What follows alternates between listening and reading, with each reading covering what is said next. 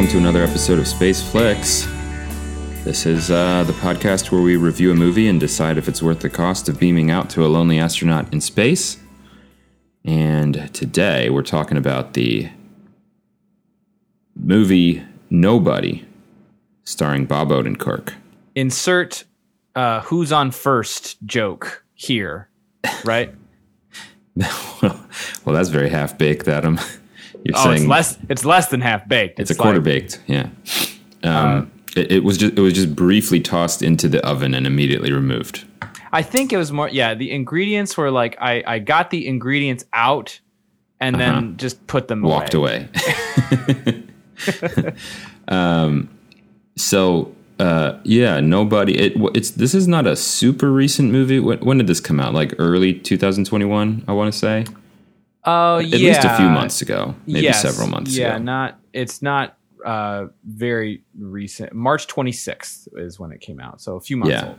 But we, but I think this. I think we decided to watch this because um, we agreed to watch Gunpowder Milkshake, which we did an episode about last time. That was our last episode, and we just sort of. This was a movie we talked about a while back, and it was like I would watch that. That looked pretty interesting and we just decided this would be a good complement to that, right? Is is kind of the gist of it? Yeah, I think if um, it, it, put it this way, I think we're we're sort of going through a period of like let's watch some hyper violent movies and like talk about why one is successful and maybe another one is less successful and so yeah apparently um, we are that i guess that's what we're doing right now i don't huh? think we would i don't think we would have vol- like thought about doing this movie if it didn't serve as like a useful comparison point for something else we were doing so is this is a foil is this a foil i don't think i have a great grasp of that word let's just say that it is a foil and okay. if we just keep using it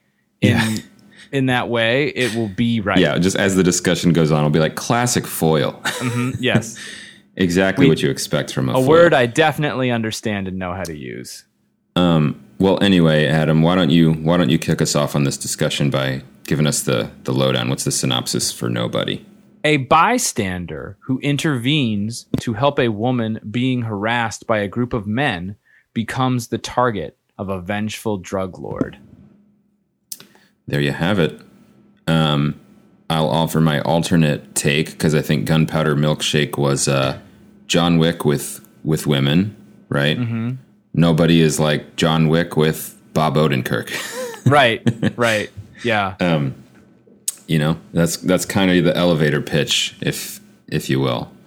Um, I'm actually not super familiar with Bob Odenkirk. I, I, I, I certainly know of him um, like I, I, didn't watch Better Call Saul or uh, Breaking Bad for that matter. Okay, yeah. Um, so I, I, think he's. I know he has a background, and wasn't it was it Mr. Show? There's some comedy. He he has like a yeah. beloved comedy sort of background as well. Yeah, that's right. He was on Mr. Show with David Cross on HBO. That's a very you know influential sketch comedy yeah. show, and that was sort of you know. And he his, was like a writer on SNL before that, I think. That's right. If I'm not he mistaken. Was, yeah, he wrote the um the the one with Chris Farley as like an as like a life coach, like an inspirational life coach. Where living in a van by the river. Living in a van down by the river, right? Like so he yeah. yeah, he he's already sort of like a first ballot Hall of Famer as far as like right. just his comedy like contributions. Um and so but then, but then he's had like a he, he's he's opened a new chapter as as a legit actor, and I think has gained a lot of respect as oh he's actually got you know really good dramatic chops, right? That's right. Yeah, I think I mean, and he had certainly been in various you know comedies and things over time, but yeah, Breaking Bad was for sure sort of like the big dramatic pivot for him.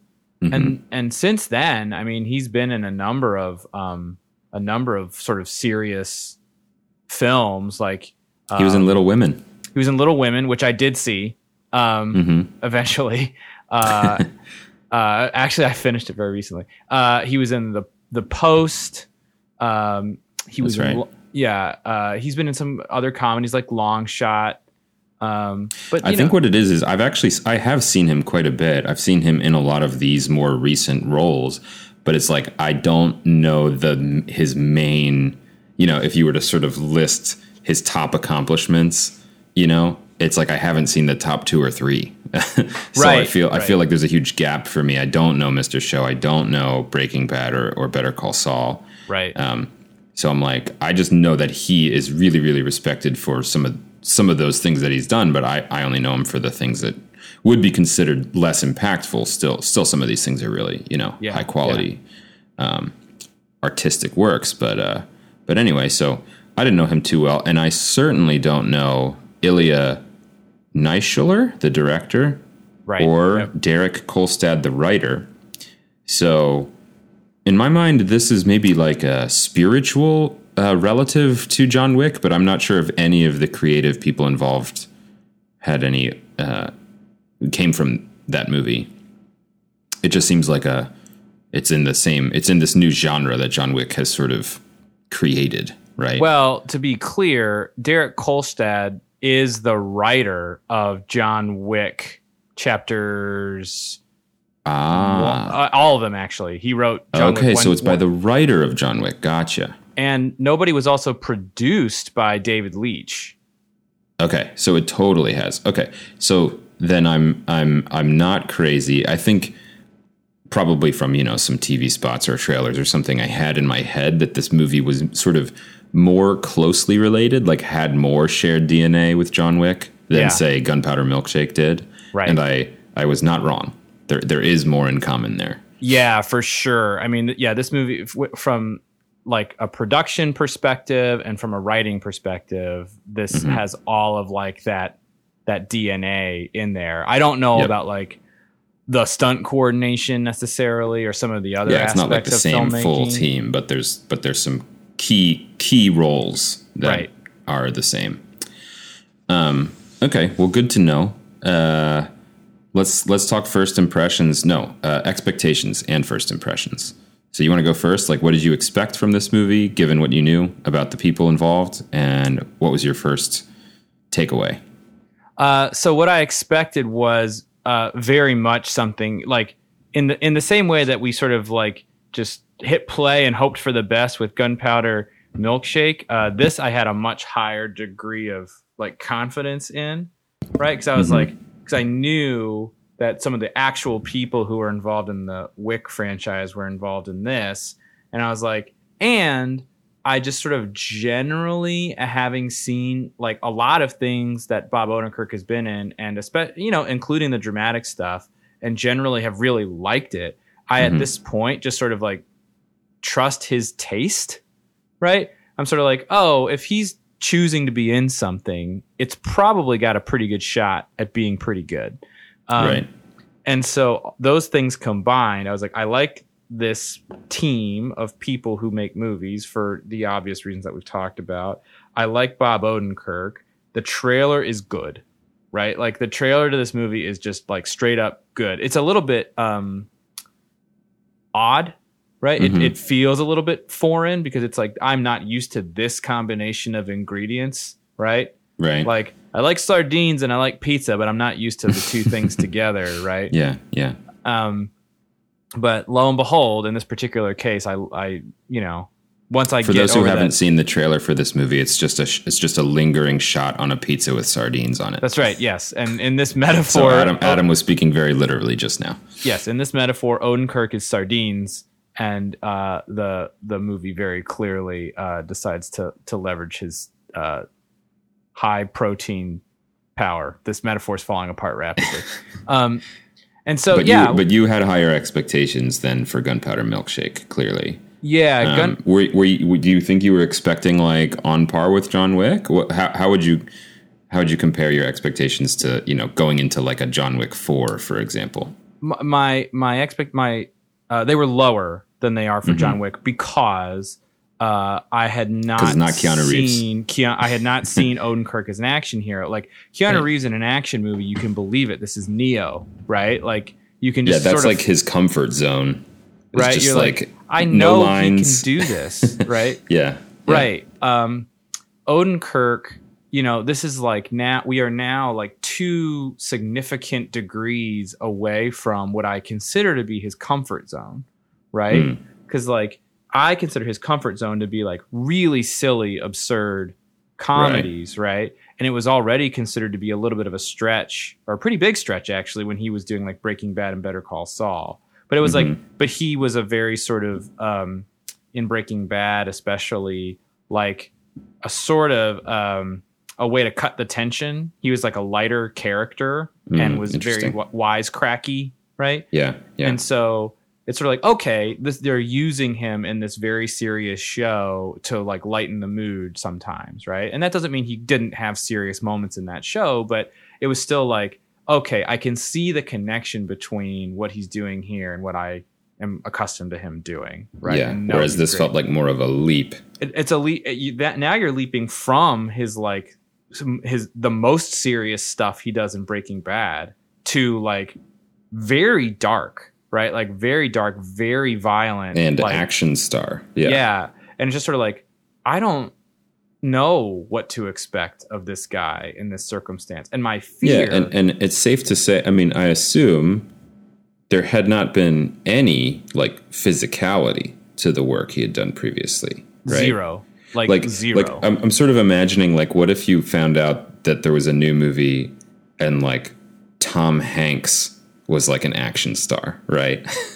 or like Tim Robin, like some some actor that you're like that's a good actor, but I've never right. seen him do anything like super physical. So right. th- this just feels like a totally new muscle to to sort of exercise for them, right? Totally. I mean, like Better Call Saul. In fact, like one of the I actually um, struggled with that show a bit more than I think the average bear, um, because in as an example, like in the second season of the show, there's like one of the most significant plot lines involves entirely around like an elder care scandal right and it's like someone is like can you know embezzling or whatever from like a a senior citizen, like a, a, retirement community or something. And I'm just and like that is the main plot, right? And, I'm and just, you're just like, like, this is inherently boring. This is a little sleepy for me, right? Yeah, and they're, yeah. They're, I think they're, you know, and other folks who are more well versed in the show are like, well, that's just a minor dip, and then it really takes off from there. But you know mm. what I mean? Like, but that's sort of what I associated him with is like this very talky, very sort of sedentary kind yeah. of like um situ- like situation that he would find himself in. in, in which, which, which, to get ahead of, to get ahead of ourselves a little bit, I think this movie very much plays on right because that's kind of the, the that's in the the world of the movie. Yes, he the person he starts out being. Everyone's like he's he's the guy that no one could picture getting in a fight or right. you know being deadly and I think that's part of the joy, which is basically movie. the premise of the movie, yeah. right? But yeah. also, it's like um, I later learned after watching the movie that Odenkirk pitched this premise to like Derek Kolstad and David Leitch. When you say you learned this after watching the movie, is it because Amazon Prime showed you that piece of information at the end of the movie? Oh, I don't even remember. I don't remember how I. Because that's how I learned that piece okay. of it. It was like after the movie ended, Amazon Prime shows just like fun facts about the movie. you know, it's like oh, okay, yeah, yeah, like yeah, This this was based on Bob Odenkirk, you know, having an experience and you know having an idea basically for for for the premise. Yeah, so. and and so so it's like baked into the DNA. It's not like stunt casting. You know what mm-hmm. I mean? It's not like they're like they had this movie and they're like, oh, it'd be crazy if we cast Odenkirk in it. It's no, like, it was like his idea. It's yeah. like no, no, no. It it has to be this way because this is sort of fundamentally the idea, right? right. It is that it's almost like Bob Odenkirk had the idea of just like, what if I was in an action movie? right. That's the whole idea. Yeah. Yeah. Um, but we're but but but hold on. Let's let's just let's get this out of the way first impressions. So we kind of established your expectations. What did you think of this movie? Like so when the credits rolled? My worries were unfounded, right? I thought it was great. I thought like it wasn't like, oh, it's a good action movie for Bob Odenkirk. I that was sort mm. of my that was sort mm-hmm. of my like worry was I was like I'm going to have to grade this on a curve because it's going to have to like cut around the fact that yeah, like a near 60 yeah. year old man is like doing this stuff right? Yeah. No, I think it I think it leans into that in a really cool way. um, there, there's there's action scenes in this movie. Uh, We'll get into it more as we get further in the conversation, but that are really satisfying to me in a way Yeah. that that you know an action scene with Keanu Reeves isn't. Um, yeah. and I don't mean that it's better because I I really do think John Wick is like the gold standard. Right. Um, but it's just it's it's satisfying in a different way. Is my point. Yeah. I think um this does have some things that remind me, for example, of like Die Hard, right? Mhm. Where it's like uh John I've never seen Die Hard. Oh my goodness. Oh, Can we you gotta believe do, that? We got to do a uh, Let's do Die Hard next. Yeah, let's seriously do Die Hard next. I'm Um, down. Uh well, I won't I need an excuse to watch that movie. It's it's like one of those. I obviously need to see this movie, but it's just like never. you Oh, know, I've never found the right the right excuse to to just sit down and watch it. But tremendous. It's a tremendous film. Um, so uh, I, I don't think I'm spoiling much when I say like John McClane in that movie, the the the main character, uh, like feels pain.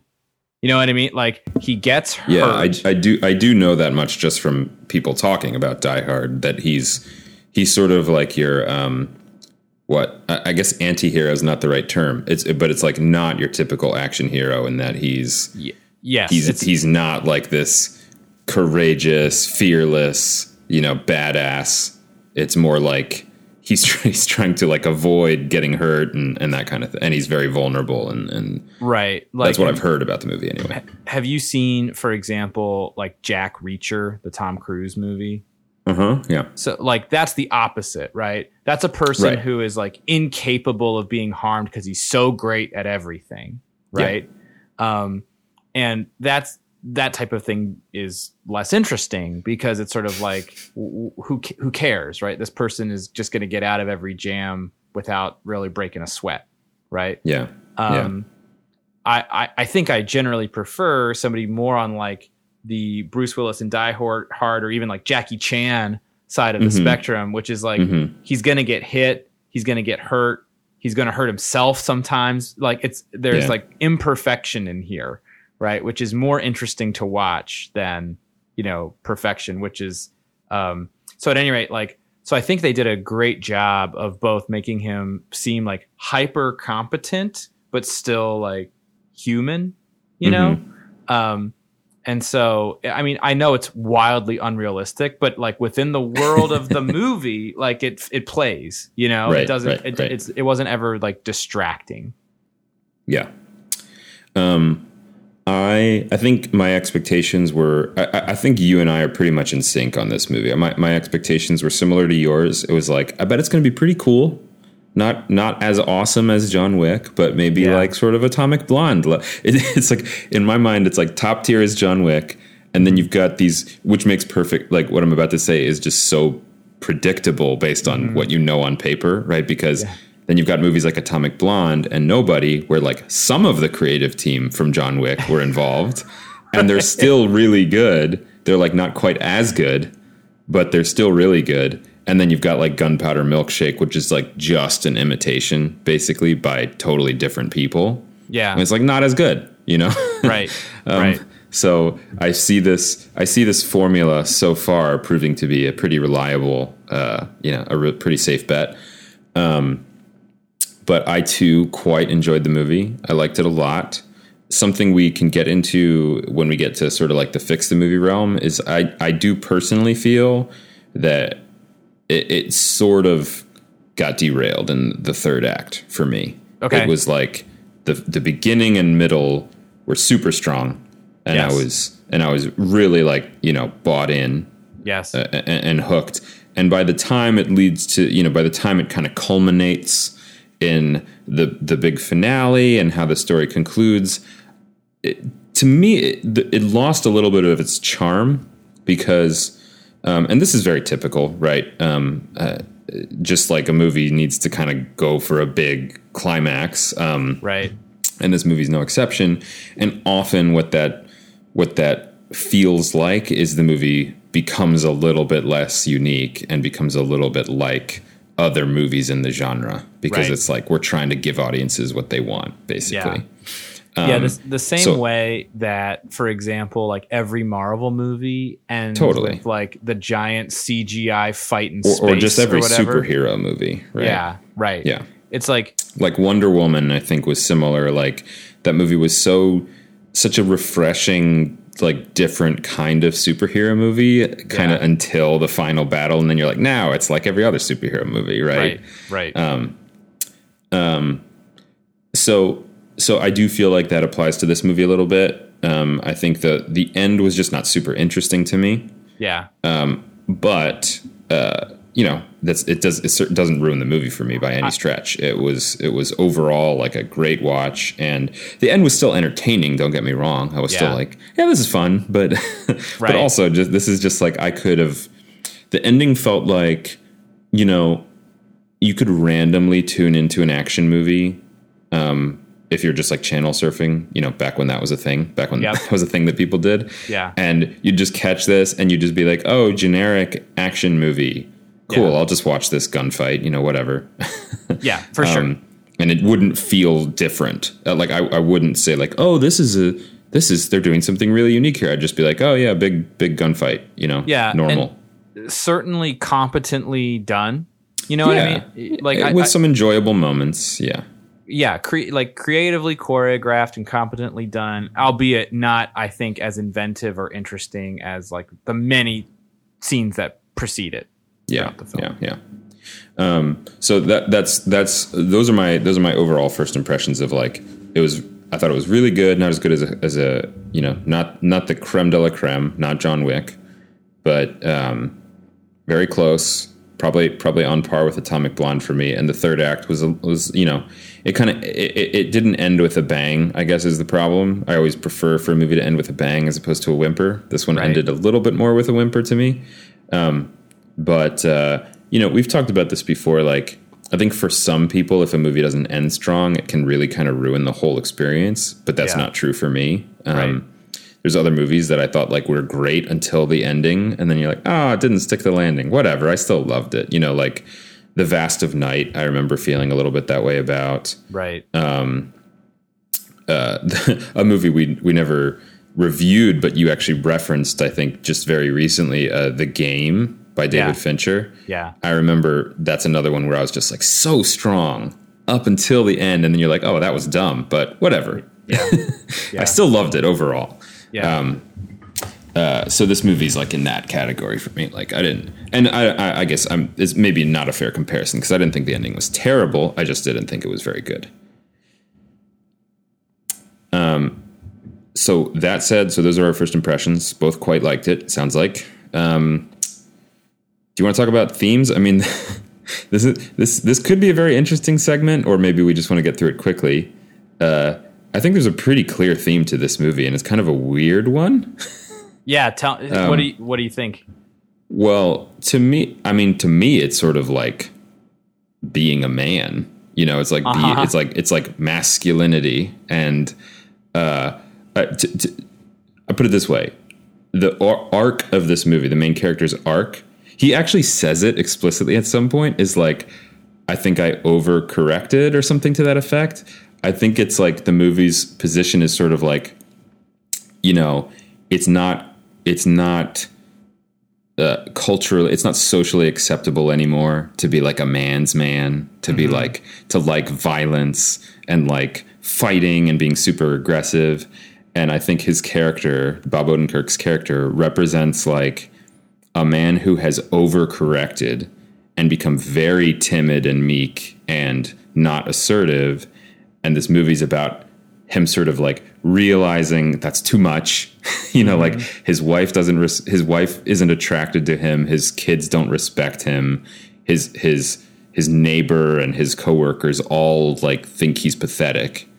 Yeah. and the movie sort of i think takes their side. It's like yeah he is pathetic you know you know? Right. and then and then it's like about him learning to be like okay i should actually be a little bit more of a man and i should be a little bit tough and i should be a little bit i mean not a little bit in this movie he's very he ends up being like a turns out to be a very skilled killer right right. Um, but to me that's kind of the theme is like him him rediscovering himself and you know of course the it, it's it's to me it's presented in very much a positive light of like him him re um, reclaiming some of that sort of those traditionally masculine traits of being aggressive, enjoying, you know, violence, um, and uh, and like standing up for himself. You know, it, it, it's sort of.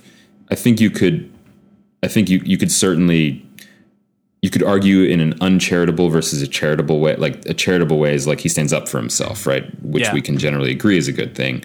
I think a less charitable reading is like, well, he he seems to actually just like relish like hurting people, um, which Yeah. you know is like is that is the movie glorifying that?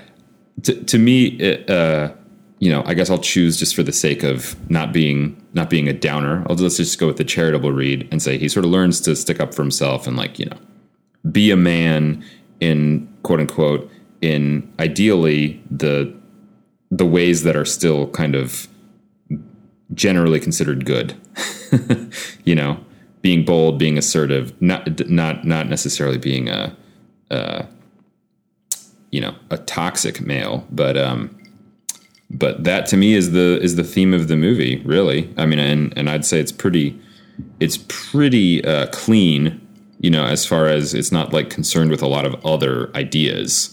But that's my take. What do you think? Do you think i'm on on track or did you think the movie took a different stance? I think that's definitely the theme of the film. I I'm not sure if I feel like the movie is completely clear on its opinion of that um okay. of that behavior or that sort of like approach to life um because uh like so for example sort of the original sin of this movie as far as what sort of like the the powder keg that ignites the entire thing Mhm.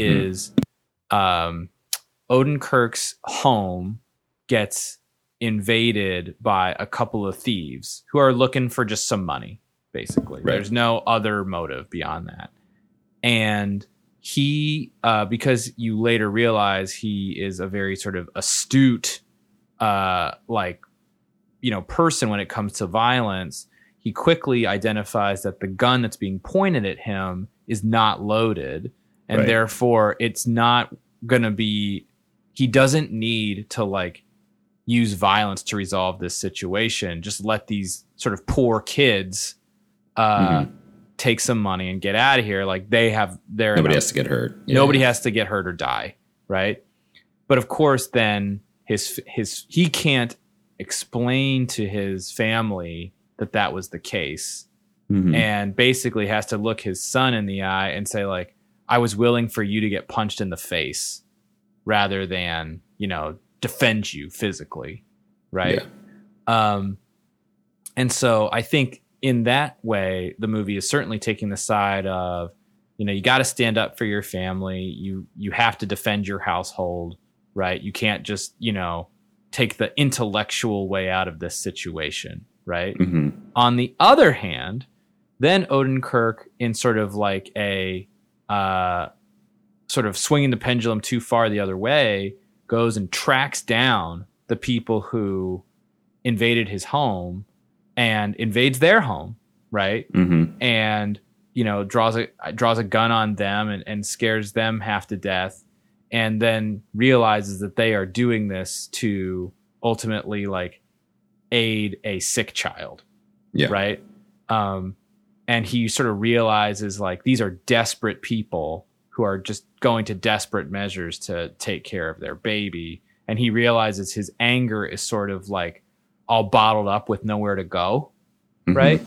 Um, and so then he makes sort of the second decision that ignites the rest of the movie, which is he decides to take that anger out on the wrong people, right? Um, and I feel like the movie is a little bit sort of ambivalent about the righteousness of his actions, right? Like Hmm. on one hand, uh, it feels that that bus sequence where he decides to show these hoodlums like that they can't behave that way on a bus, you know, and treat people as badly and as aggressively as they are. is like massively satisfying, right? Mhm. It's like, um, however, basically, like his brother, played by the RZA over the radio, right, mm-hmm. is like you, um, like I hope it felt good, like getting that adrenaline out because now your You're life screwed. you're screwed. Your life is ruined now, Yeah, right?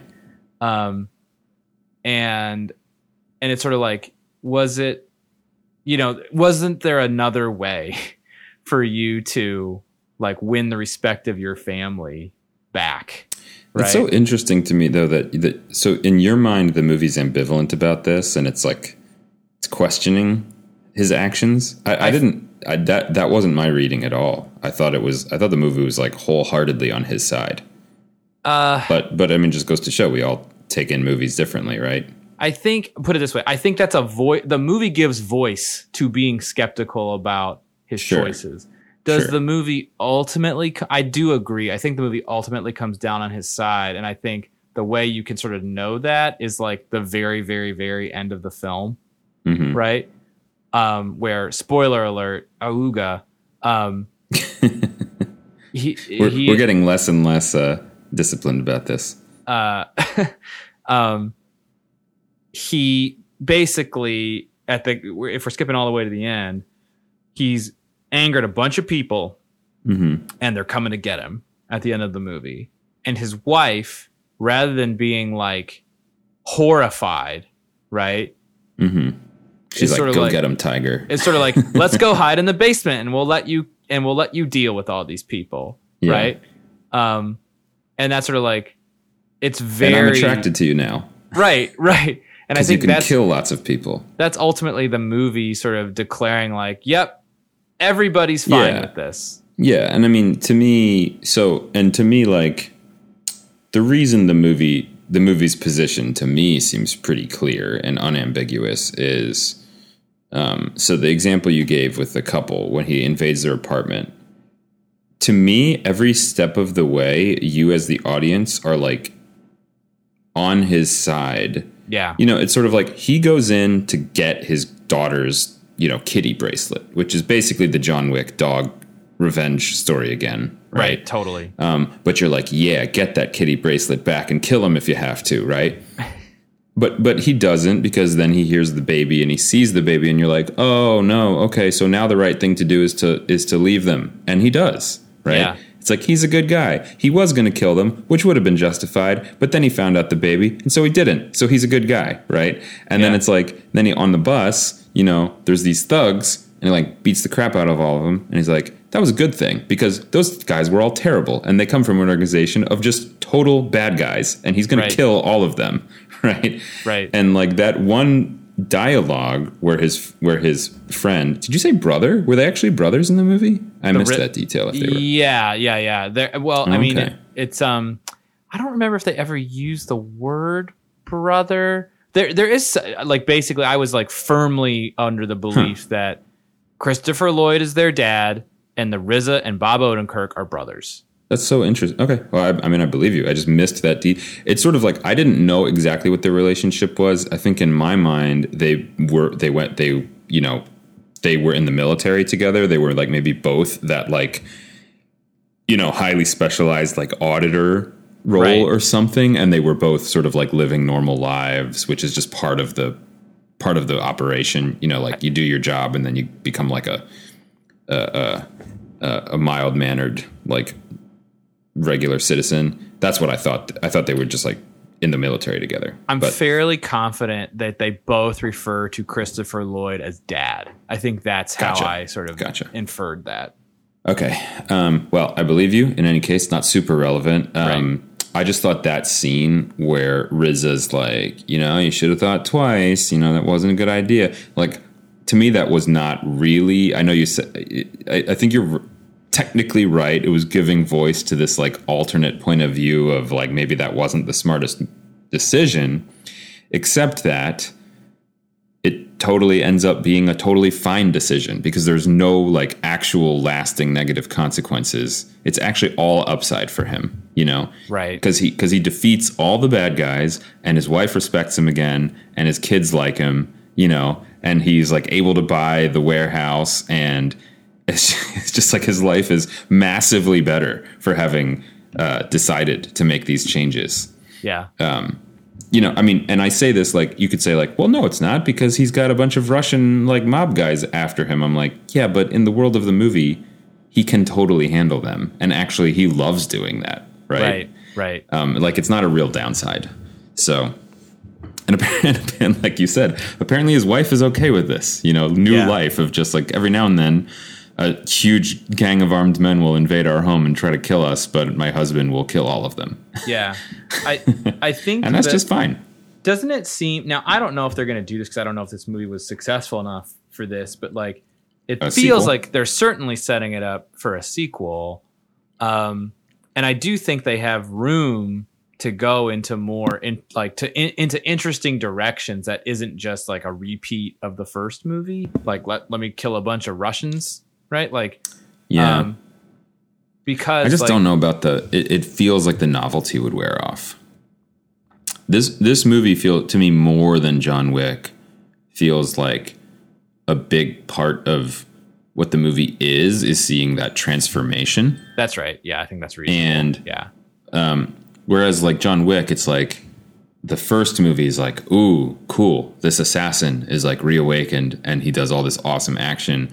And the whole appeal is the action itself. And so the sequel and the, the third movie are all just like more of that, more of that action, right? This one, the action was certainly good, but it, it, it, it feels less like a movie where the action is the whole point. Yeah.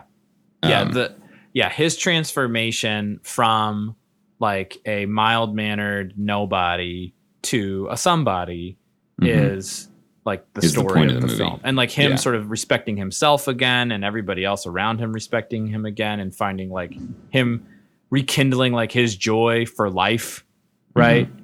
These are all you know, these are all the things that are worth tracking mentally throughout the movie. Um, the only yeah, so I wonder if. Go ahead. the only journey that I could um, that I could imagine, well, the one that's most interesting to me anyway, if they were to continue going, is like the first movie is a wild pendulum swing, right, from one end of the spectrum to the other, and then like I feel like this might, what might be interesting is him trying to sort of find a Go back. find an equilibrium that's like not dependent on like death defying you know violence constantly Mhm. but also not like so sheepish that no one in your life even respects you anymore Right. Yeah. Yeah. Maybe. or maybe it, It- was good maybe this was the journey I mean, if you just think of the, just in broad strokes, the kind of narrative you're trying to pitch, it seems really hard to yeah make a really compelling movie where, like, okay, here's the arc. The character is going to start off like a real badass who can, like, handle himself and fight lots of guys and defeat them. And by the end of the movie, he, like, doesn't fight anybody and is peaceful again and has, like, found a way to resolve issues without violence. right. Like that feels like a de-escalation you know like uh it was actually by definition a de-escalation right? Which is like i'm sure you could do a movie that way. It, it would take a really skilled well i think let, let me sort skilled of let- execution to pull that off I know we're sort of like tilting into a sort of weird alternate reality fix the movie type situation, which I honestly Mm-hmm. don't. This is not this is more like if they made a sequel. But Mm-hmm. like my my pitch would be something like in this movie in Nobody, at one point he makes a choice to burn the Obshak, right? To destroy the Russian mob's entire pension fund, right? Which is like a like will be the gift that keeps on giving forever, right? Like he will never stop having Russian hitmen coming trying to kill him for having done that, right? And I would think and and that in some ways to me feels like a little bit of a death wish on his part, yeah right? Like he didn't have to do that, right? But he chose to for kind of like mysterious reasons a little bit, right? Um, right. This it, it things escalated from these random dudes on a bus were being rude to suddenly it's my life's mission to like single-handedly take down the Russian mob. Right. right. Something that he had ze- like as far as we know zero connection to before right. this movie right before the events of this movie and i feel like the choice like a future the the films could present him with a future choice to like keep like going all in on like sort of death wish type actions and mm-hmm. saying like you know what like i don't have to do that right mm-hmm. like i can still certainly kill as many russians as i need to to like keep myself and my family safe but i don't need to like invite them to come mm-hmm. kill me right? Mm-hmm. Which is which I viewed that particular choice as being right, right. right. Um, so that would be sort of the very irresponsible there. choice in, in real world logic. Yeah, I don't know that I would really want the uh, the tax that comes due with burning the entire uh, Russian mob's uh, pension fund. I just no. feel like you know seems ill advised. I just don't seems want like those, you leave that bear alone. I don't want those solicitors at my door for the rest of my life if I can avoid it. Yeah. Well, I mean that's that's that's why we sort of get into the third act being a little ridiculous for me. Um, but let's let's not let's not get into that yet. We still got to talk about best parts of the movie, highlights of the movie. Yeah. So, um, what are the highlights? Let's let's do two or three each. Okay. Because I think there's a lot. So very obviously, and like to sort of compare contrast this with like Gunpowder Milkshake, right? Mm-hmm. The very the 1st mm, like poor real Milkshake. It's not going to fare well. The first real movie. like action sequence in this movie uh-huh. is the bus sequence, right? Right. Um, just masterful, so well done, mm-hmm, right? Mm-hmm. Odenkirk fighting about six dudes on a bus uh, using sort of all the fun parts that a bus has to offer, right? And getting like effing stabbed, right? right? Like halfway through it, getting thrown out a window, right? All of that is like helps you understand like this is a guy who is willing to fight through pain and is willing to like get back into a very dangerous situation without even really thinking about it right? he doesn't like he gets thrown out of the window of the bus and he could sort of like limp away and be like, "All right, that was that was that." But he's committed at that point. Like, I'm going to win this fight because this girl is going to get home safe, right? This girl on this bus is going to get home safe. That is like the promise I'm making right now, mm-hmm. right? And so it's just like um aside from being sort of an excellent excellent action sequence it does a bunch of good like character work to sort of illustrate the type of guy he's becoming right mm-hmm. um compared to gunpowder gunpowder milkshake, milkshake. yeah where the first action scene what's the first action scene in that is that the bowling alley one bowling alley sequence right yeah just okay yeah just what? just her taking out three thugs yeah and it's just her like winning you mm-hmm. know like without sort of us learning anything about her or establishing anything. Well, we learned that she can take out change. three thugs, but right? we already knew she could take out three thugs. She does at the very beginning of the movie. Um, the, the, this this bus scene was very fascinating to me because um, I think you know it it makes sense. Um, I think John Wick does this a little bit. I think Atomic Blonde does this a little bit of showing the you know showing that the protagonist is not flawless. They don't just like effortlessly take out all of their enemies. They do get hit and hurt and tired. Mm-hmm. Um, but in this bus scene, I'm like, at first, it's sort of like I can't even tell. He might not even be doing very well. You know? yeah. Like, yeah. He's like, I think he's like losing the fight initially. Um, he gets stabbed very early, actually, with a knife. Yeah, yeah, and you know he's clearly. It seems much more like he's straight up, you know, um, outmatched. You know, yeah. like he's like he's overestimated his himself, and I think that's. I'm not exactly sure what like if I were to try to say, oh yeah, this is what they were going for. I'm not sure I could nail it. Um, I think I certainly they certainly wanted to make clear he's vulnerable, right? But but the fact that probably up to like maybe the halfway mark, it seems like he might lose the fight. He's mm-hmm. like doing that poorly. To me, is is this trying to say that he's really not sure? Um, like he like he's not sure. He's so rusty that he, yeah. he can't even be sure like that he can take out these guys at this point, or or is it you know? I, I guess my interpretation of after he's thrown out the window and he gets back up, it's sort of like a calibration moment of like, all right, I got to turn on kill mode, you know, right? Like he like he was sort of like, I'm not sure how uh, you know how capable these guys are and how lethal I need to be, and so he sort of like sets his figurative gun to stun, right? Mm-hmm. And then they kind of like are more formidable than he had anticipated, and then he's like, all right, I'm gonna have to set it to kill.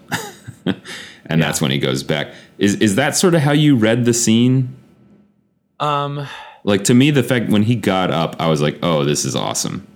Like it was sort of like it was a little disappointing seeing him getting thrown out, and you're like, oh, he kind of lost the fight, even though he did pretty well. Right. But he kind of lost, and then he gets back up, and you're like, oh, now he's going to go kill those guys. you know, like uh, I just uh, kind of know what's coming now. I I do agree with the whole like he was you know he was at an eight and then he like came back in at a 10 or he was you know he he started the fight mm-hmm. at a 6 and finished it on a 10 kind of thing um but i honestly sort of read the opening sort of part of that sequence as here's a guy who's a little bit numb, right? Mm-hmm. He like mm-hmm. doesn't really feel much of anything anymore. Right. He just feels this sort of dull mm. ache constantly. And it's like I think he starts that fight like to feel wanting something. wanting to get hit. Yeah. You know what yeah. I mean? Like I think that's interesting, wa- yeah. I think he's like, I want to, you know, I'm going to start this fight just sort of like, um, letting it just get my like, juices flowing. I'm, I'm going to take this a little bit easy in the beginning, not because I definitely, I, I, think part of the thrill for him also is like not knowing if he's going to win. Mm-hmm. Right. I think if he was like fully confident that he was going to win, it would be less interesting to him. Like his his his juices wouldn't get flowing as much. And in fact, I feel like there's there's several pieces of evidence later in the movie that like his dad and the RZA are sort of built the same way, right? Because right? they're like, I missed this. I missed right, like right. being in a really hairy situation like this, mm-hmm. right? Um, and I think he that's sort of what he's going through in the beginning of that fight is like, ah, yes, this is what it's like to be a little bit nervous about the outcome of the thing, right? Right. right. Um, which I, I think, that's a good take. That's a good take. Yeah, I buy that. Which to me made it more fun as a viewer, right? Like on one hand, I know that he's the star of the movie and he's not going to die like 30 minutes in or whatever. But on the other hand, he gets thrown out of the bus and I'm like, "Oh, is that it? Like is that how this ends maybe? Like mm-hmm. with him sort of licking his wounds, but maybe like, this is like a wake up call for him that he needs to like get back in shape and like right. yeah, start training. Because they, could, they could play that mo- that moment like any number of ways. Like for example, like he gets thrown out of the bus, the cops could show up, right? At mm-hmm. that moment. And it would be like, oh, he did a good thing because he right. defended this girl until help could arrive. Right. Mm-hmm. Like, mm-hmm. and you I don't think you would hate that. You know what I mean? Right. Like I think it would just be like, oh, okay, that's just sort of awoke that awoke something in him right? Mm-hmm. But instead, he gets back on the bus and he's like, I'm going to finish this right now, right? Which makes you like it so much more, yeah, right? But yeah. it's like, I could have envisioned that scene playing out other ways and it still would have worked, right? It still would have right. like been narratively interesting. Um, but, and so, uh, so at any rate, yeah, I, that's, that was my take was like, best action and, scene in the movie, you think?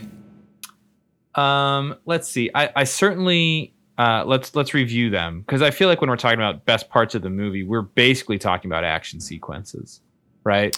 Yeah, I don't, or, you know, unless there was some element of the story or a particular performance you really loved or something like that. But for the most part, li- there were little things that, yeah, for sure, I, I, I enjoyed. But um, like I thought the I thought the um, the soundtrack choices were really Hmm. good. I thought it was very sort of consistent point of view. The fact that it was all like older radio Mhm. standards from like the 40s and 50s. Right. Like I thought that that was really charming and also was meant to sort of illustrate that he's old, right? Like he's not Yeah. a hip young dude. Um, uh, I thought that that was really clever. Um, but generally, I feel like the best parts of the movies are gonna the, the things that really stand out are the action sequences. So let's sort of recount them real quick. So after that, there's the home invasion, Mhm. right? Uh, there's the I think the other action sequence that I really liked quite a lot isn't really like an action sequence totally, um, but the car, like the car crash, I thought was really cool. Like just his way of he's like, okay, I've been locked in the trunk of a car. Mhm. How do I get out of this situation? Like I'd Yeah. never seen that before, you know, and it was just really this is cool. This is a guy who knows how to get out of situations where he's like not been successful, right? Yeah. Yeah, I think normally in a movie when a character is stuck in a trunk, if if they overcome if they overcome adversity in that scene, it's by getting out of the trunk and onto the road where the people in the car don't realize they've escaped, right? Right. But in this movie, it's like into the car. Yeah, yeah, yeah. he gets out of the trunk and into the car and kills everybody in it. Um, so yeah, very different. Uh, and I like that, that. Speaking of you know tying that to the home invasion movie, I like how they have that um, little little thing that that happens in both. I think it's kind of like you know like a like a what do you call it in music when when it's the same like a motif Uh-huh, yeah. uh, of like him talking to a person while they die Yeah. and then realizing like oh they're not they're not listening anymore because they're dead now Right. Okay. I can't finish my monologue because Right. this person passed away. yeah that was good so we've got those and then and then what is it that and then the final climactic scene or is it those four basically Yeah, there's the Obshak montage. Um right uh there's a I'm trying to think. There's a scene. Is there not a scene right before the Obshak montage? Um where he's in like yet another fight of some kind. I don't know is there I can't even I guess if not. so we're apparently forgetting it I guess not. Um, what? Oh, so so I so yeah, I like the car sequence. Uh, the other another moment that speaking of non-action sequences that I really liked, although there's slight tiny amount of action in it, is when he buys the the fa- the facility, the factory or whatever, hmm uh, and his is the tiny bit of action you're referring to just like punching his brother-in-law? Put right and it's it's not the punch that so matters to me although that was satisfying but like um when uh his brother's like his brother-in-law is like what am i gonna do? Right? Mhm. and he's like i don't care. Right? Right. like um like i'm tired of pretending like you're an important part of this situation. Right? Like right uh, and so I just thought like that. It's funny, little moments like that, even more so in some cases than like the violence of the film. was like, oh, that's a person who's like starting to respect himself a little Mhm. bit more, right? yeah What about you? a- any any other? Oh, I I will. I will share. But in here- first, a random question: from your perspective, watching the movie, was it clear whether his wife knew his past? I think she did. I think she had to. Right, because of the way she res- like handled his wounds and stuff. And Yeah, she of like, oh, it's stitched like him old up. times. Yeah, yeah, yeah. Right. That is interesting because um Well, it's funny because I don't think I don't know. It's sort of like how had she? Because what's weird is that I think it seems like she had like lost respect for him. But if she knew, then she knew that it was you know sort of all a facade. And I don't know. It's just strange to me if she like knew all along what he was capable of, but then by the end she's like into him again it seems there, there seems to be like a little bit of an inconsistency there. Yeah, I get what you're saying about that, but for me, the way I read it was, it's not like she consciously at any point was like, ugh, this guy, I don't respect him anymore. Right. Right. I think it was more like she just she needed to be reminded what well, he just was like yeah, of. just the flame kind of got extinguished over time. Not Yeah. like there was any one thing where she's like, I don't respect this guy. She just wasn't like enthusiastic about him anymore.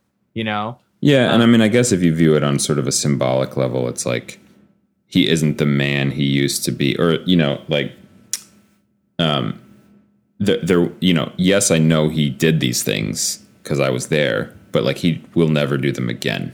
So Right. like that, that, that, con- that whatever I was attracted to about him, you know, from from those sort of from those events of the past, that those things are basically gone.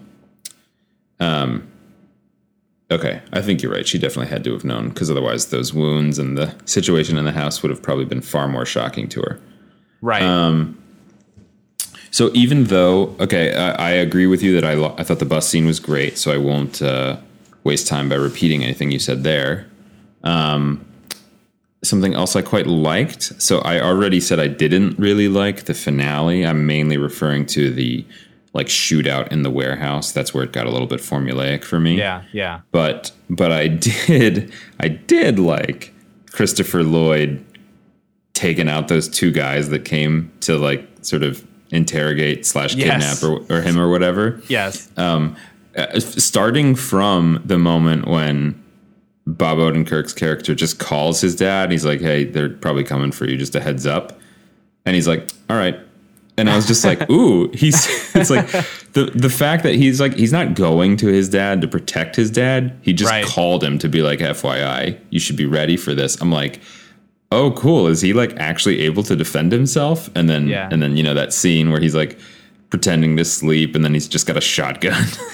I was like, that's pretty sweet. That's pretty Yeah. sweet. I did I did quite enjoy that. Yeah. Um, and uh, but I think part of uh, part of why the ending was sort of like absurd to me is like that scene where he's like pretending to sleep and he and he catches the guys by surprise and takes them both out was sort of like a believable it was sort of at the level of realism that the movie had maintained up through that point because it was all about the element of surprise and these guys didn't had no idea he would be sort of prepared for them and have some skills right?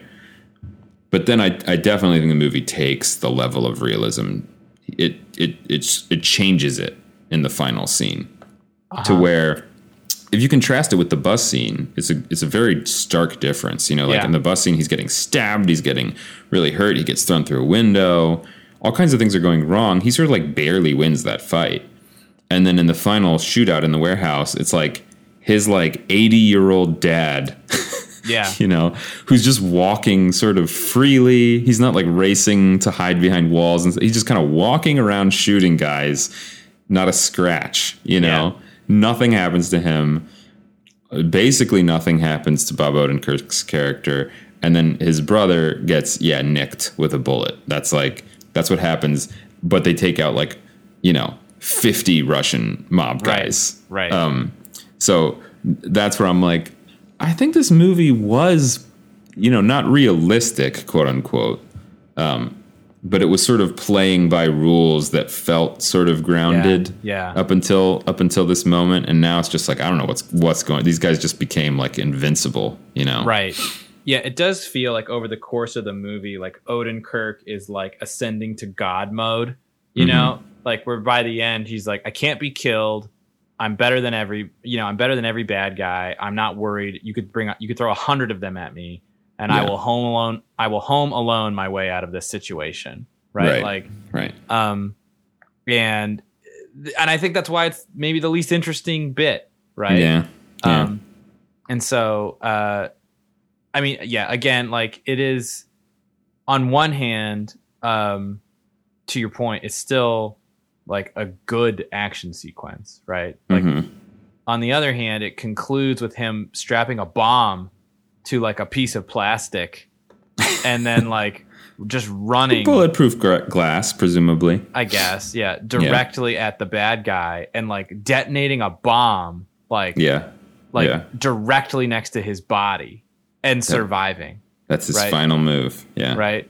Um and it's just sort of like which which which also you've got his you know the other two characters being like don't do it you're Mm-hmm. crazy you know like very much implying like you're kill you're this is suicide Right. and then it's like no he's fine right right and he So even it's- says like before he does it and this is why like the death wish thing sort of strikes me as like a real thing he says like everybody dies some sooner than others right like and i think he's sort of like if you gotta go Yeah. you gotta go one way or, but like if it's, my time. if it's my Yeah. time great and if it's not great you know yeah yeah and and I think like that attitude is um maybe one of the more interesting parts of this movie of this character uh and I feel like the ending didn't really quite yeah play that up in the way that would have been interesting and he didn't really like incur the cost I feel like the way that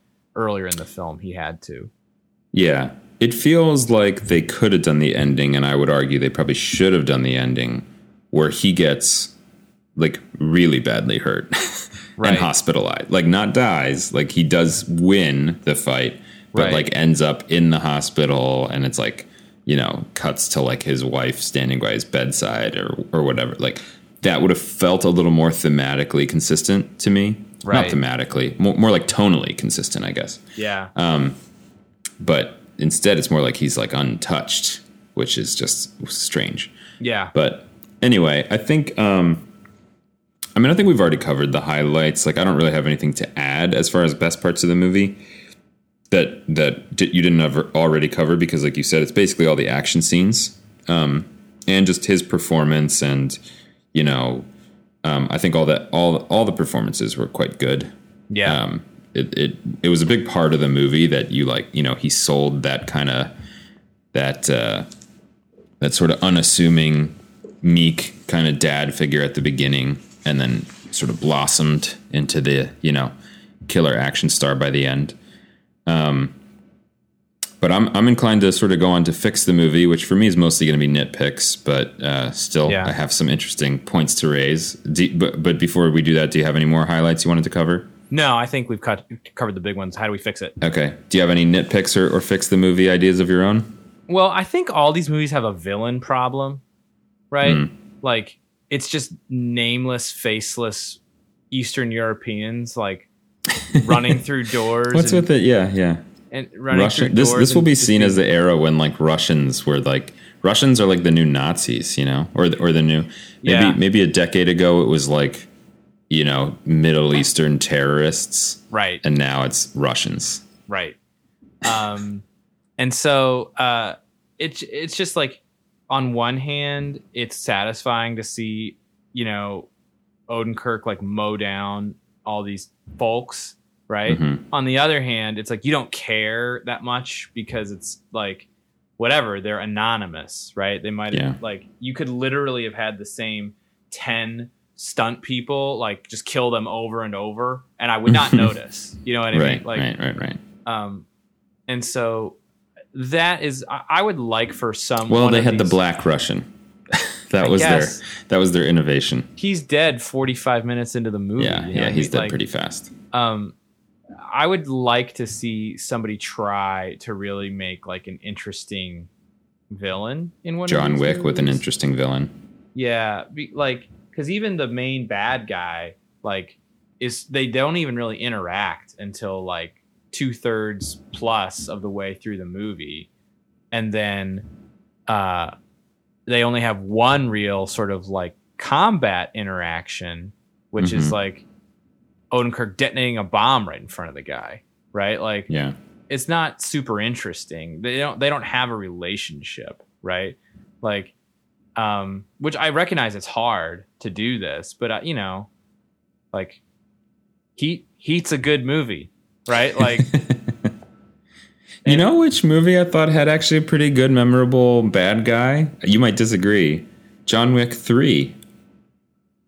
uh I literally don't remember who the bad guy is in John Wick 3. All right, so you do disagree with me. I, I I actually couldn't tell you his name. It's the guy. It's the samurai wielding guy. The um, he's sort of like a he's sort of like a fanboy of John Wick's. It turns out.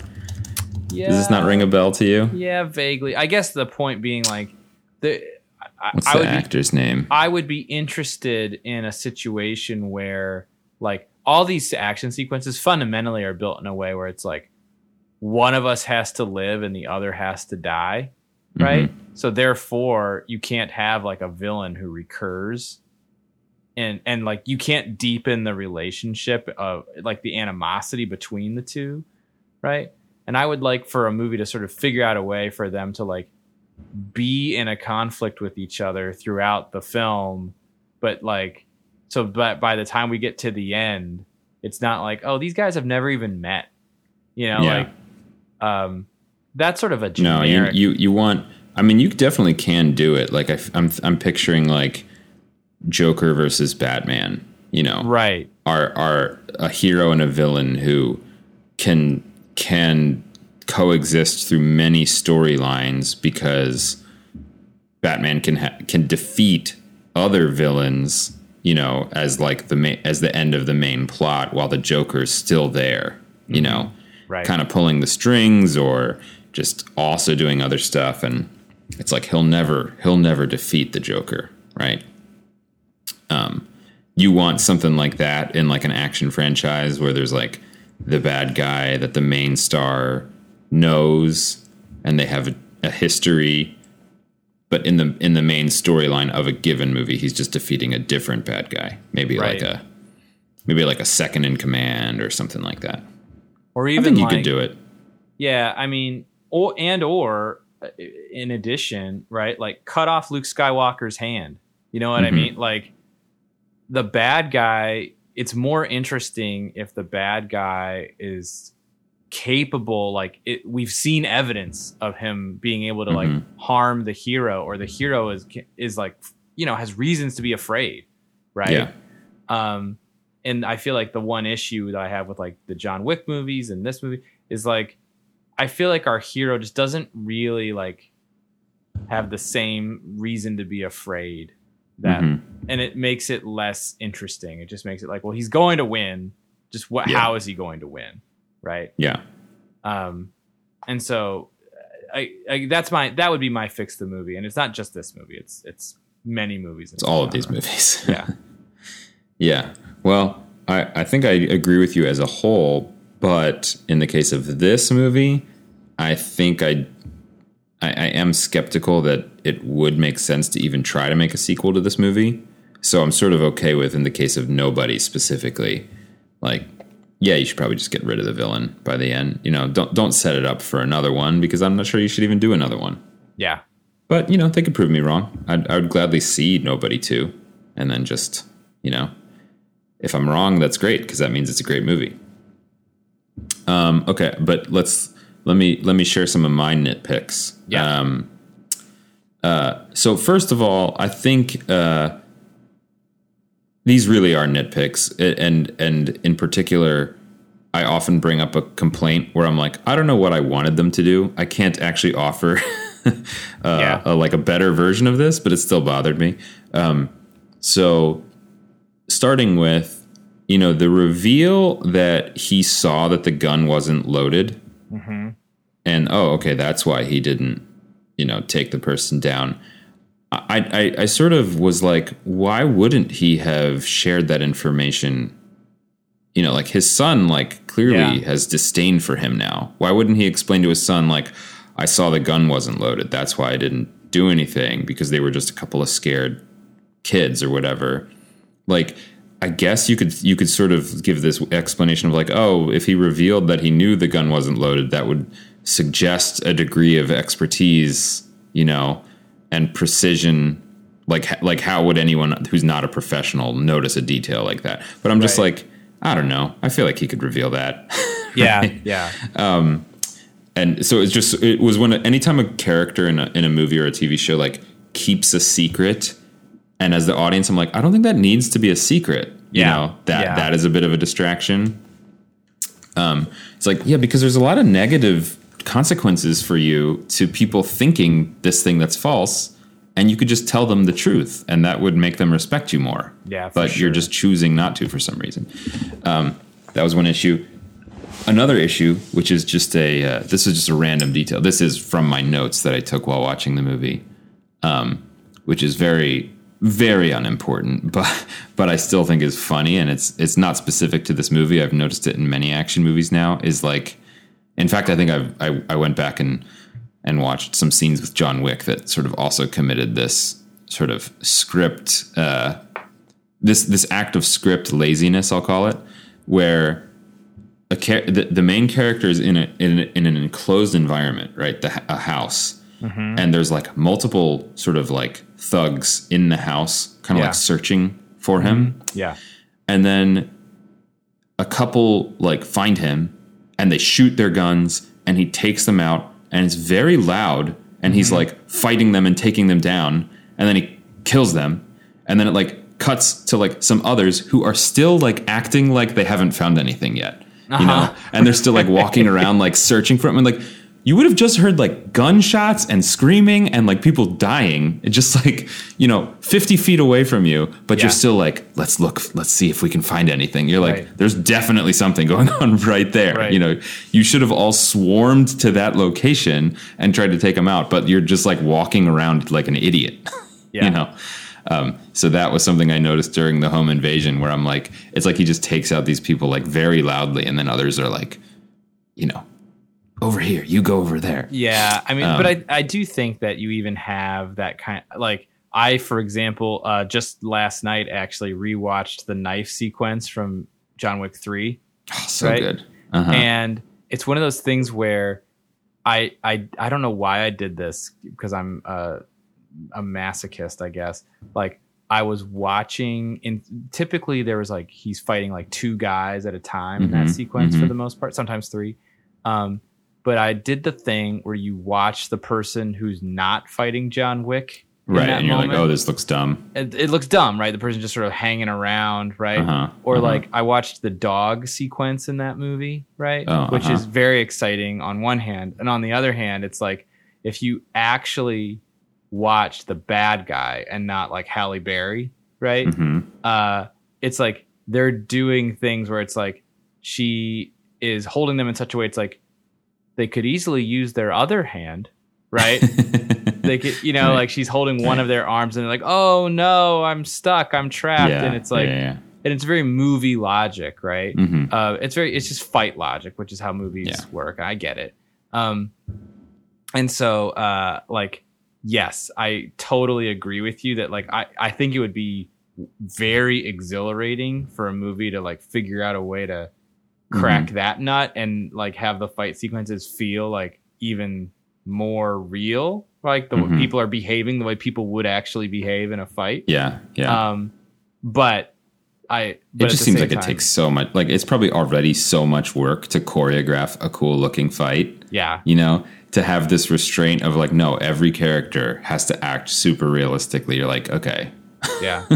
I'm trying. I'm how trying do to- you make it so that five like how how do you really make a realistic fight where one person takes out five people it's like that just doesn't happen you know? Right, right. like five people can take out one person that's just like just doesn't matter how good of a fighter they are Sheer because, overwhelming because they power, can yeah. take out two of them and the other three are just like stabbing them as it's happening Right. you know there's just no way you can take out five Yeah. right um yeah, but you know, it's like no, Jack Reacher could take out five, so we just have to write it that you know th- th- that's actually that's actually basically.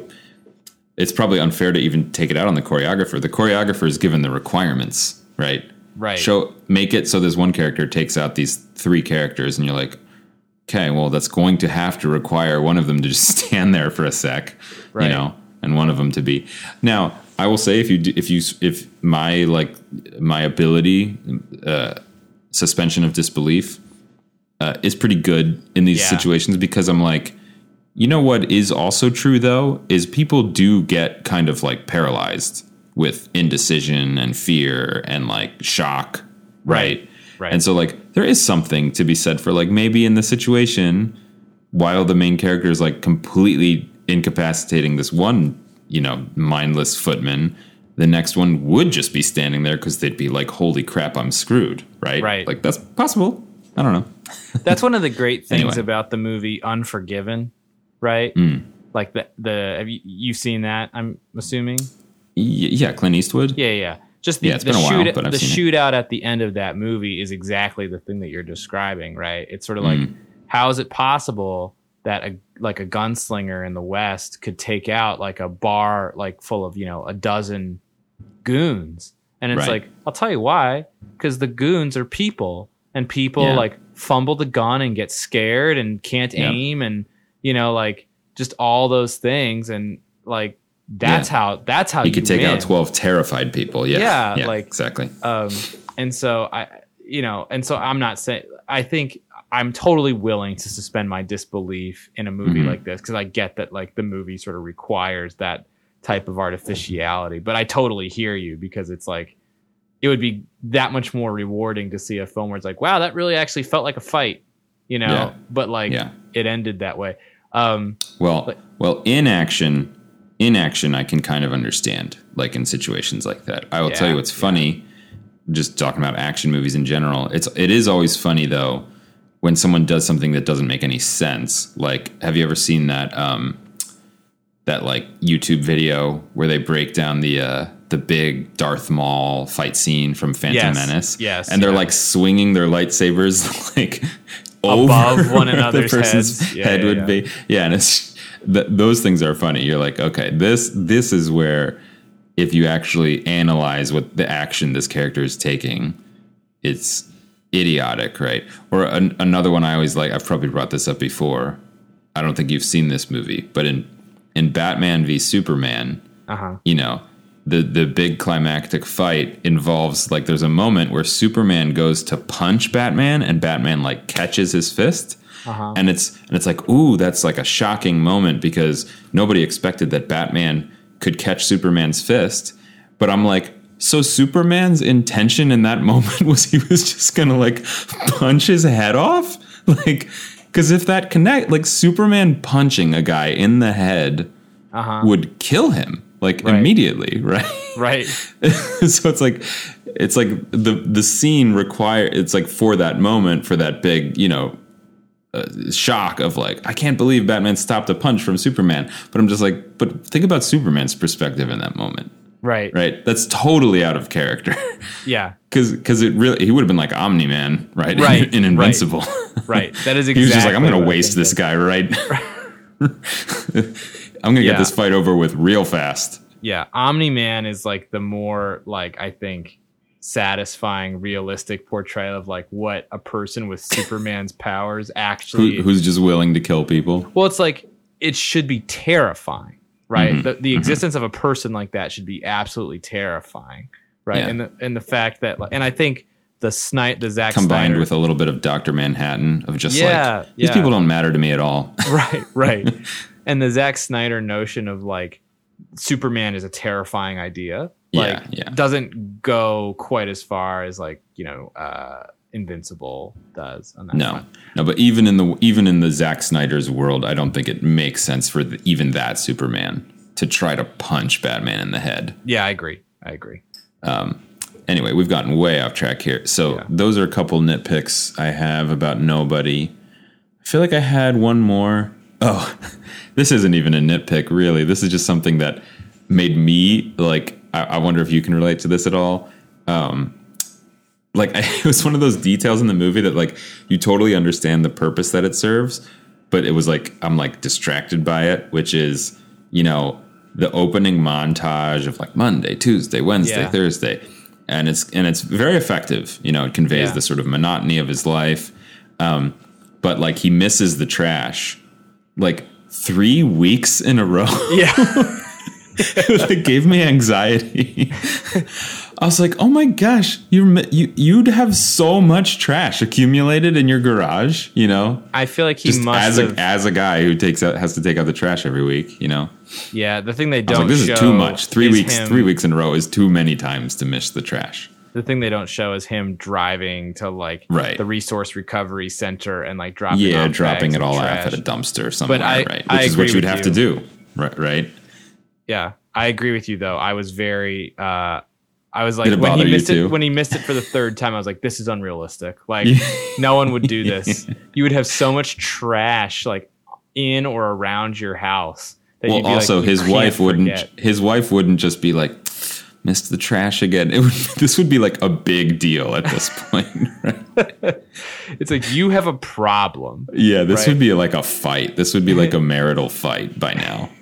Um, I So gave you that- one job to do. Yeah, I just it, it- it's it's more just like funny, you know, Yeah, yeah. as like the the very real world uh, ramifications of missing the trash three times in a row. Um, it's like th- this. It, it's it's almost like I'm not on this guy's side anymore. You know, you're like you're like you feel bad for him, but after the third week, you're like, dude, this is inexcusable. You Right. are you suck.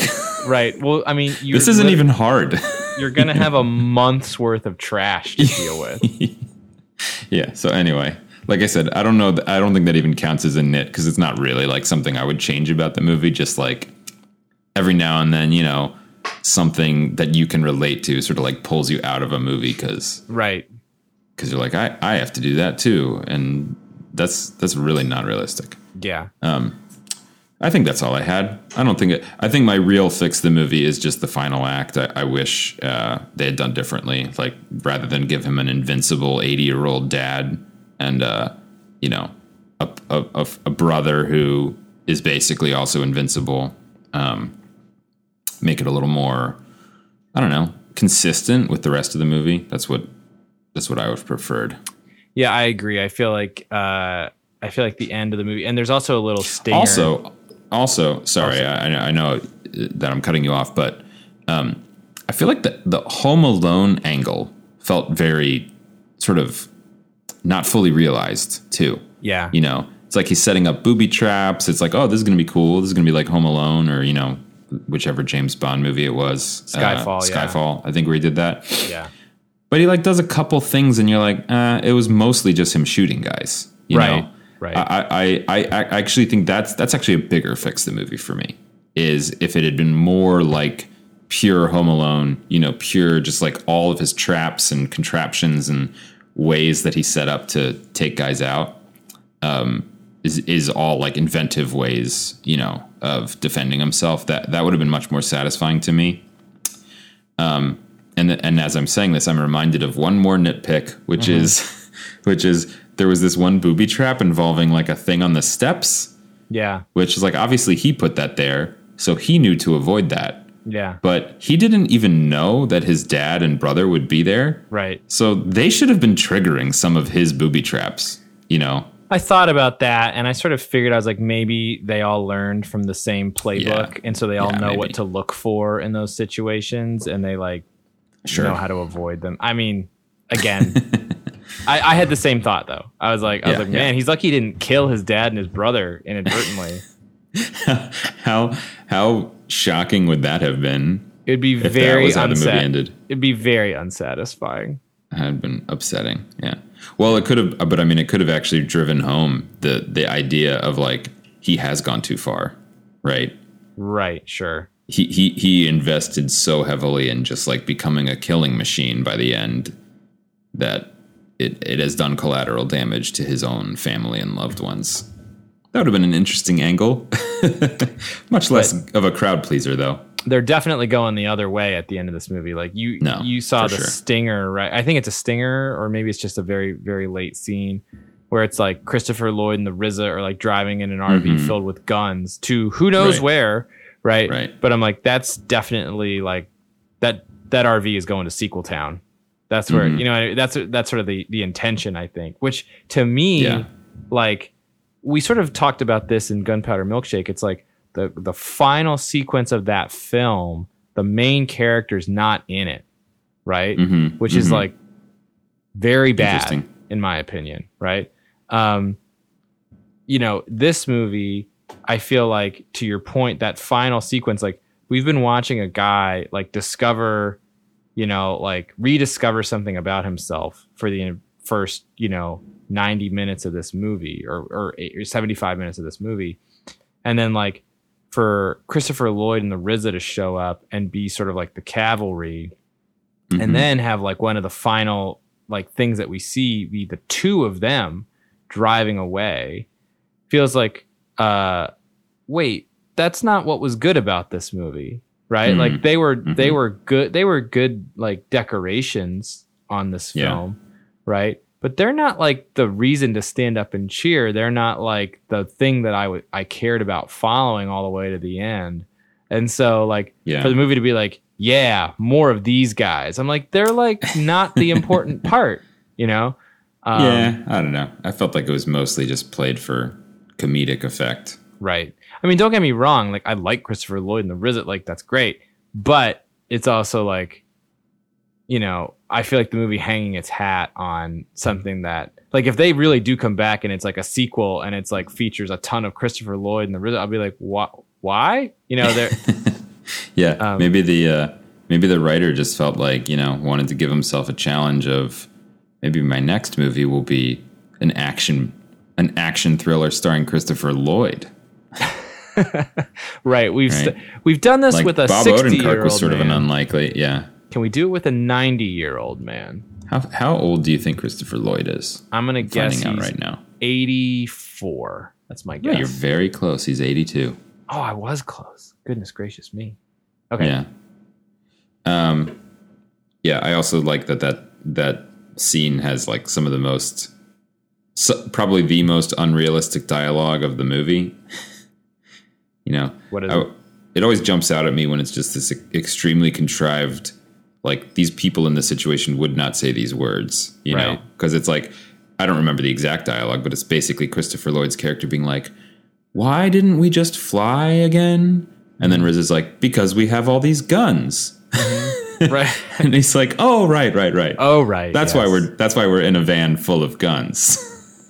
I'm like, "Yeah, that, that okay." There's no way that you know those words were exchanged in that van, but you know, just gives an excuse to sort of reveal to the audience what they're revealing. He's an extremely senile old man. he literally forgets. It's like if he forgets that, I don't know what he actually does remember. Um, but uh, okay, we've we've I think we've re- covered just about everything that needed to be covered here. Yeah. Do you f- do you feel that way? Okay. Yeah, yeah, yeah. So uh, so we we went through you know themes, best parts, fixed the movie. Although I don't think e- either of us really had any major gripes, other than Yeah. for me with the ending The ending, some villain stuff. The you know Um, some villain yeah. stuff. Yeah, yeah. Uh, would you beam it up? I would. You would. Yeah, Okay. I really. I, I wouldn't. It. Okay. I, I, I wouldn't. But that we're swapping. We're swapping roles then because I think what was it? Uh, two movies ago. Green I said yes. You said no. Yeah, yeah, yeah. Yeah. All right. So you'd beam up nobody. Okay. Oh yeah, and we forgot to answer the question. Would this movie be better with the Green Knight in it? Yeah. Well, hell yeah. Hell yeah. I'm gonna say uh, yes. yes. Yes, it would be better. I'm trying to think of where he would. I, I think you would want to hold him back until the ending. Actually. yeah. I think him appearing in the final scene would take this movie to just a whole other level that would be very thrilling. Yeah, how crazy would it be? Yeah, he shows up as one of like the people in the factory in the warehouse. Or like or end. like actually the ending plays out the way it did in, in in the final cut where he kills the big bad guy or the guy we think is the big bad guy. But Right. then the Green Knight shows up. yeah, And it's And like can't- and he all of this killed. none of this mattered compared to the to the trial I'm about to the challenge I'm about to uh to to give you. a Christmas game. Yes. um, that's right. That's the true question. So you would beam this up. Do you remember? Have we reviewed any of the John Wick movies on this podcast? And did you beam them up? I think we did three. Did we beam it up? No. So you wouldn't beam up John Wick three. We should keep beam us- up nobody. Um, I think this is like put it this way: by that movie, by John Wick three, like I Mhm. feel like It wasn't as special. it's he's not even like a character or like a real person by that Mhm. point. He's like a minor deity, right? Mhm. Um, can't be killed. Um, Yeah. and it's He's not the he's the Baba Yaga. Baba Yaga. right, right. It's he's just um, it's it's just action sequences, you know, and they're Mhm. very good. But like this, honestly felt like a movie. You know what I mean? Like it felt like like it felt like oh yeah i i am interested in what's going on in hutch mansell's brain and i'm interested Mhm. in what's going to happen to him and his family and i think it's got humor and an interesting script and um, great action and you know like it, and has some like we talked about some of the themes like i think something it was like a little more difficult than i hmm expected Mhm. it to be, right? And I think it knows that it's a little bit it, like I read it as it knows it's a little bit difficult, right? It knows it's like sort of taking an unusual stance here, right? Yeah. Um so I really liked it. I was like I feel like it's been a long time since I saw an action movie this good, you know? Um Yeah. so I was so I was really energized by it. All right. All right. Well, I'm glad you beam it up. I don't know what we do with that. I, I can't remember. I think we do beam it up if one of us has to beam it up. So Is you go right? for it, Adam. I think so. There we go. It's off. Enjoy, astronaut. Enjoy nobody. Okay. Well, we did it. We reviewed another movie. An hour and a half. it's sort of our going rate these days. Yeah. Uh, thanks for listening, everybody. Uh, and I guess next time we're, we'll be doing Die Hard. Is what it sounds like we agreed to. oh yes, this is gonna be great. Um, Are you going to watch it again, or are you just going to Yeah. go from memory? oh yeah, I'll watch it again. I'll I'll, Okay, I'll cool. pull out the Blu-ray. I've got it ready to go. All All right. right. Well, I'll watch it for the first time. Okay. Well. Uh, okay. I'm Adam. I'm Dan. Thanks for listening. Thanks for listening. Bye. Bye.